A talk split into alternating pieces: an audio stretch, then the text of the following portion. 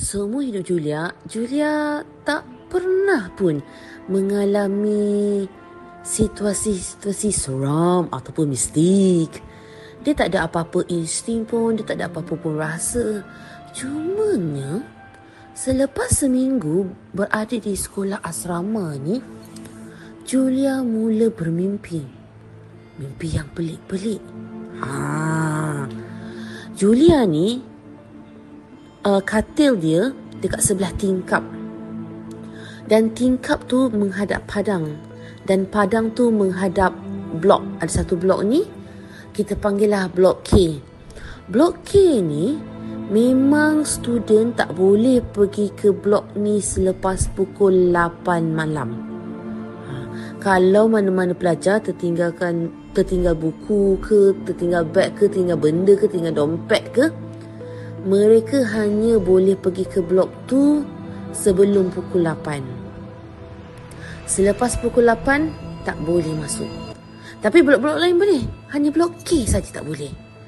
Tapi pelajar-pelajar baru tak questionkan pula. Siapa nak pergi ke blok K waktu malam-malam? Seram kot tempat tu. Sebab banyak pokok-pokok. Dan lampu memang tutup.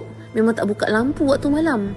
Jadi pelajar-pelajar yang berada dekat dalam blok tu kalau waktu prep waktu malam orang akan assign dekat ruang lain dekat dewan makan. Hmm. jadi nak dijadikannya cerita Julia ni mula bermimpi. Mimpi yang pelik. Dia mimpi ada orang ketuk tingkap bilik dia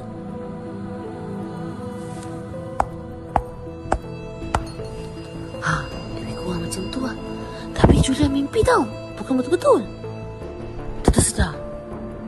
Dia tengok sebelah kanan dia. Oh, tingkap tu sebelah kanan dia lah. Oh, tak ada apa-apa. Okey, okey. Dia tutup langsi. Dia tidur balik. Lepas tu, dia dengar bunyi. Orang ketuk tingkap. Eh, yang ketuk tingkap tu bukan betul-betul tau. Mimpi tau. Julia dah seram. Dia terjaga. Dia buka tingkap. Oh tak ada apa-apa. Julia dah mula rasa pelik. Eh aku mimpi ke aku dengar betul-betul ni? Okey tak apalah. Keesokan harinya Dia tidur. Okey dia positif. Dia dah tidur. Bukan dia Bukan betul-betul. Ini mimpi. Dia dengar lagi ada orang ketuk tingkap bilik dia Julia terjaga dia buka tingkap lagi. Oh, tiada sesiapa. Ceng, ceng, ceng, ceng. Dah tiga malam weh. Tiga malam.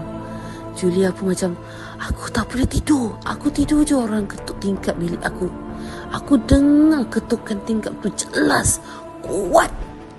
Eh, apa weh? Apa pasal?